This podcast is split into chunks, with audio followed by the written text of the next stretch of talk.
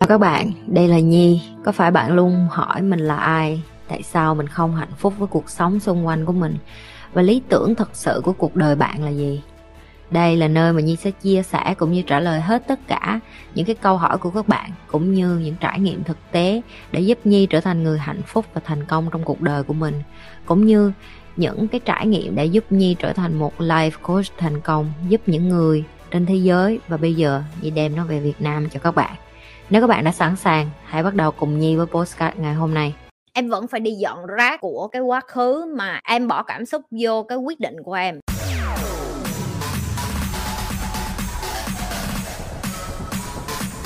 Làm sao để không gặp mấy anh quen mình chỉ vì tình dục? À chị em là người năng lượng thẳng thắn không hiểu sao gặp toàn mấy người muốn quen em vì tình dục. Thì mày thấy thằng nào quen mày vì tình dục mày đi chỗ khác? Trời ơi mấy cái con này! Tụi mày kỳ cục ghê á. Tao đã nói không có thằng đàn ông nào thấy gái mà không thích quất tại sao tụi mày cứ đi ra lý luận là tại sao đàn ông ai cũng thích em vì muốn quất vậy? Ủa chứ mày nghĩ mấy thằng gặp tao có thằng nào không muốn quất không? Tao biết chứ, kệ m- nó chứ, nó muốn, nhưng tao có cho hay không là chuyện của tao. Và em cũng như vậy, thằng nào chẳng muốn, nhưng em cho em không là quyền của em. Em không cho em đi qua chỗ khác, gặp thằng khác. Trời ơi, em ơi, thế giới này 7 tỷ người. Em lo gì? Em không gặp một cái thằng đàn ông mà gặp em mà không yêu em tử tế. Đừng có lo. Chị nói cho nghe nè đàn ông á nó mà nó ưng em bởi vì tình dục á thì chứng tỏ là em chưa phải là cái người đúng thời điểm và thích hợp để nó kiếm để làm vợ. Và cái mục tiêu của em đi kiếm đàn ông để làm vợ cho nó á, thì em cứ tiếp tục đi tìm thôi. Nhưng mà trên cái con đường em đi kiếm đàn ông đừng có quên là nâng cấp bản thân thôi như chị. Chị không còn cái chuyện mà suy nghĩ đi kiếm đàn ông nữa cho nên là tao chỉ khuyên những cái con bánh bèo vô dụng như mày đi kiếm đàn ông thì sao thôi chứ mày hỏi tao á tao không có đi kiếm đàn ông nữa cho nên tao không có khe không? Đó vậy thôi chị nhi có một cái email mà sáng nay chị nhi nhận được của một cái bạn coi kênh chị nhi. Thì đây là cái câu hỏi của bạn đó. Đại loại cái bức thư rất là dài. Ví dụ người bạn đó tên là a và bạn a hồi xưa có quen anh b và anh c cùng một lúc. Bạn A kết hôn với anh B nhưng mà trong cái thời điểm bạn A hẹn hò với anh B á, thì bạn A cũng có ngoại tình lén lút với anh C nữa nhưng mà cuối cùng bạn A có bầu và bạn A quyết định là bạn A cưới anh B. Và bạn A nghĩ cái đứa con trong bụng là con của anh B. Nhưng mà bây giờ khi con lớn rồi thì bạn A biết là con đó là của anh C người cha thì rất là thương con và bạn đó muốn hỏi chị Nhi là em phải làm gì? Tại vì em thấy em không phải là người tử tế. Câu trả lời của chị cho em là nếu như em xác định làm theo bất cứ cái lời khuyên nào của chị ngay bây giờ chị chỉ phân tích cho em hiểu cái kết quả mà em chọn nó sẽ như thế nào. Còn em làm hay không chị không biết. Tại vì như chị nói á, làm thầy là một người định hướng cho người khác cái con đường mà họ cần phải đi chị sẽ cho em cái lời khuyên mà chị cần phải cho. Còn chị không có tư cách gì để đưa cho em là chị ơi, em phải làm sao? Chị quyết quyết giùm em. Chị không có quyết được.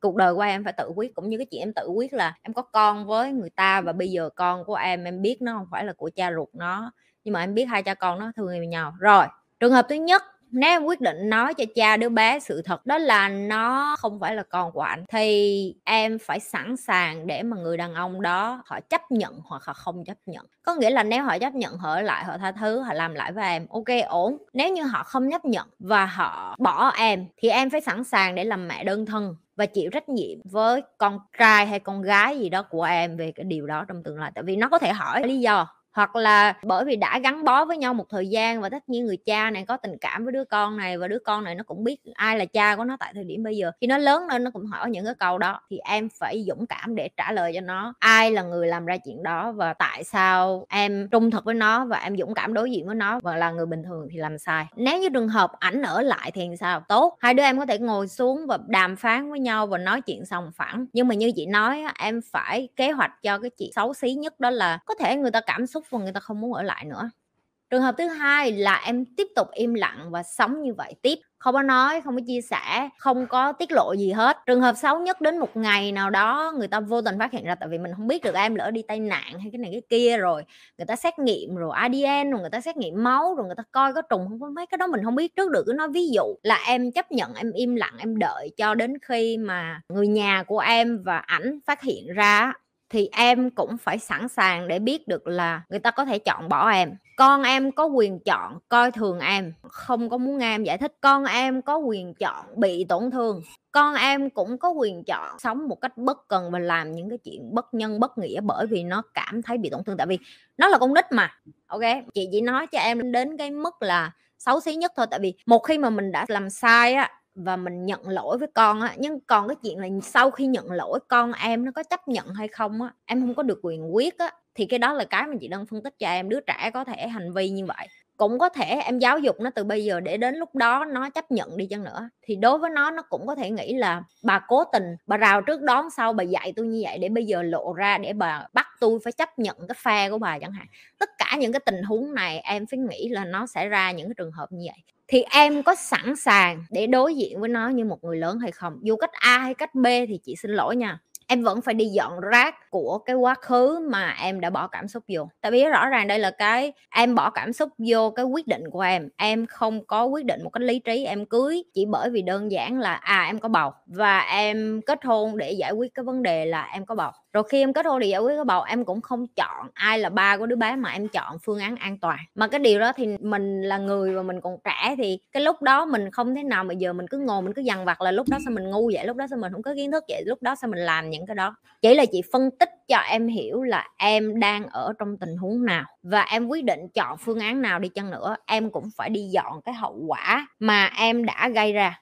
Còn cái chuyện ở đây chị không nói, em là người xấu hay người tốt, mà cái chị đang nói là nếu như em chấp nhận làm thì đó là những cái phương án mà em chọn giải quyết và những cái phương án em chọn giải quyết đó là kết quả của những cái mà em chọn giải quyết. Ok, rồi, giờ đường nào khi em chọn giải quyết phương án nào thì em cũng phải chấp nhận là em không được quyền quyết định cho những người còn lại khi họ react, tức là khi họ phản ứng với cái thông tin mà em cung cấp em có con 4 tuổi tròn, anh chồng em thèm tình dục và muốn quan hệ với em, nhưng con ngủ chung với bố mẹ, làm sao để mình chiều được chồng nhưng không để con mình thấy hai vợ chồng quan hệ ạ à? Một là nửa đêm hai vợ chồng tụi mày khèo nhau, đúng không? Một là đi vô toilet toilet việt nam gớm quá, dơ quá thì đi vô phòng khách. Phòng khách với lại nhà bếp mà dơ quá thì sắp xếp một cái chỗ nào đó trong nhà, tao bảo đảm trong nhà mày nó cũng có một cái chỗ. Tụi mày không quan hệ nằm được thì quan hệ đứng em. Trời ơi, chẳng lẽ trong nhà nó không còn một cái lỗ nào để cho tụi mày xếp, để cho tụi mày lãng mạn hả?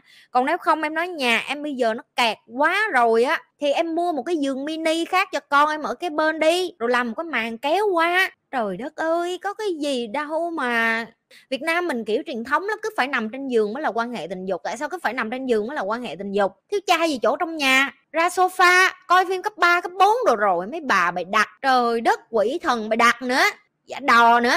Trời đất ơi còn nữa không có thì buổi trưa đi về nè. Về giả đò kêu dạ trưa nay em có chuyện ăn trưa với chồng em hai vợ chồng đi về nhà ăn trưa. Mà về không ăn ăn nhau rồi ơi cái đồ yêu thiếu cha gì hết còn không nữa thì sáng sớm, sáng thiệt là sớm vô. Hiểu chưa? Nếu mà em với chồng em thèm quá mà con em nó ở giữa đeo tai nghe cho nó, em mua cái tai nghe mua tai nghe mà nhạc á. À, em mua cái tai nghe bự vậy, em đeo headset vô tai cho nó cho nó nghe nhạc, nó nó không nghe được cái tiếng cù cưa cút kít của tụi mày, cái tiếng kéo cưa lừa xả của hai vợ chồng mày. Đó, cho nó nghe đi, nghe lại cỡ 20 phút. Nghe, rồi, đeo bịt mắt luôn. Đúng, đeo bịt mắt, đeo tai nghe cho nó được mà hiệu quả báo cho chị nhi biết, để chị nhi còn biết là cách này hiệu quả bao nghĩ cách này hiệu quả đó. Như thường lệ, đừng có quên like, share và subscribe cái kênh của nhi. Nếu như bạn đã coi kênh nhi thường xuyên, đừng có quên like, share và subscribe.